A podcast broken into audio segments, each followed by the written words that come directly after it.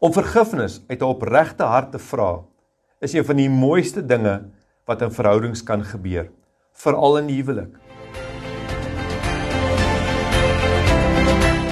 Vars manna vir die gesin met Toby Verreiner aan jou gebring deur Crosspoint Life Consultants.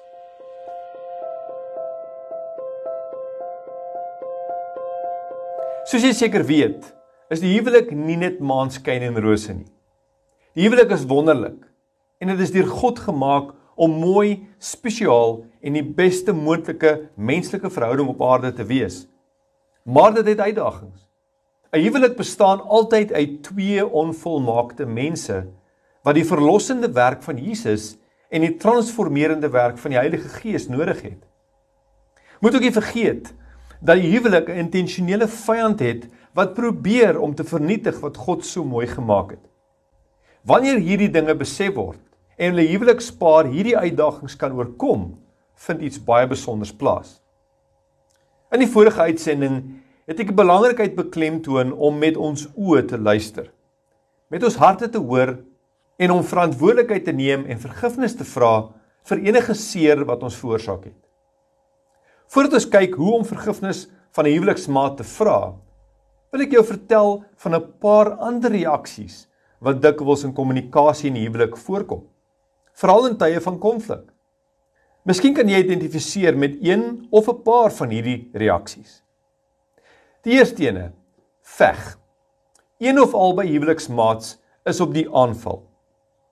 Dit gebeur wanneer een of albei gedurende konflik sê ons het onopgeloste uitdagings waarvoor ek sal veg en ek is net gelukkig as ek wen.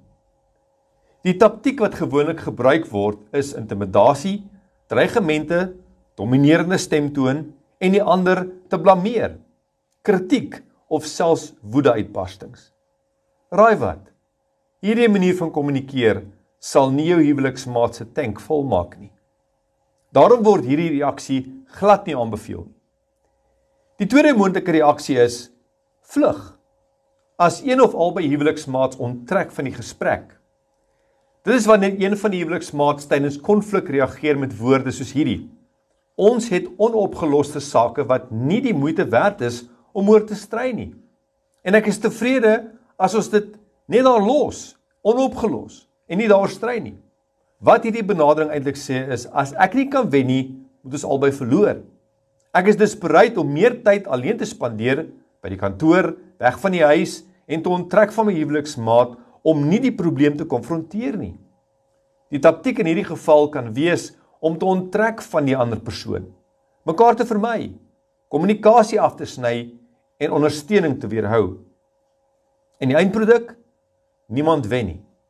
Daar is geen verhouding nie. Dit is net twee mense wat saam woon.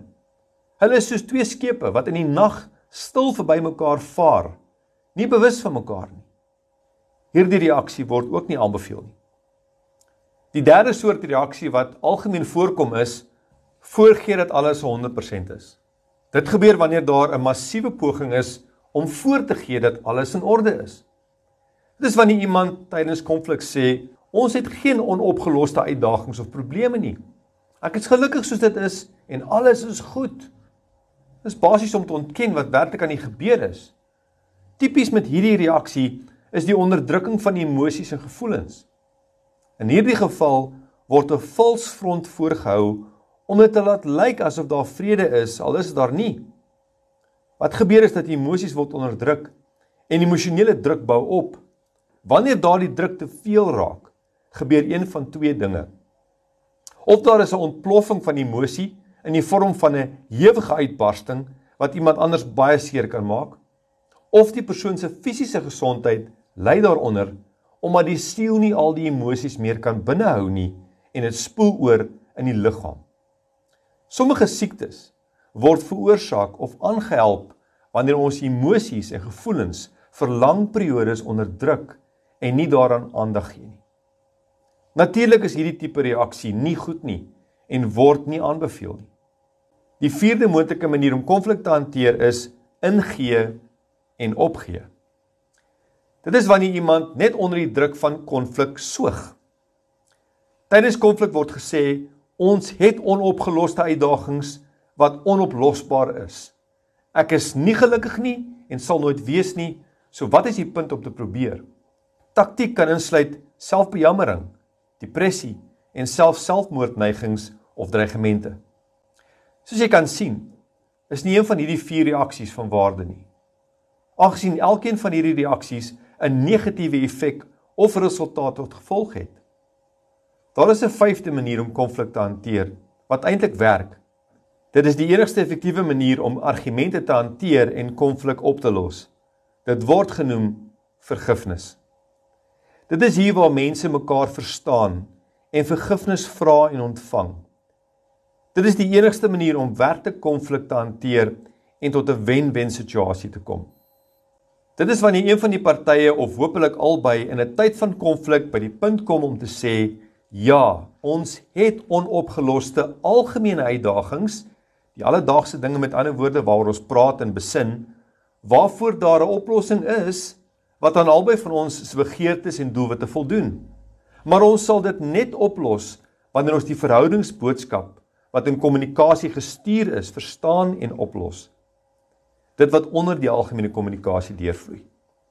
Ons kan nie 'n algemene probleem oplos tensy ons 'n begrip het van wat in die verhouding en in mekaar se harte gebeur het nie.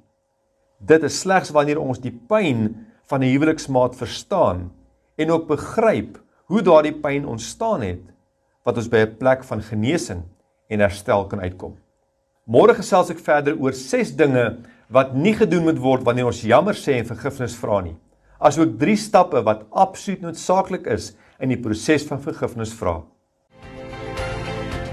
Vir meer inligting oor Crosspoint se dienste aan families en huwelike, besoek gerus ons webtuiste by www.crosspoint.org.za.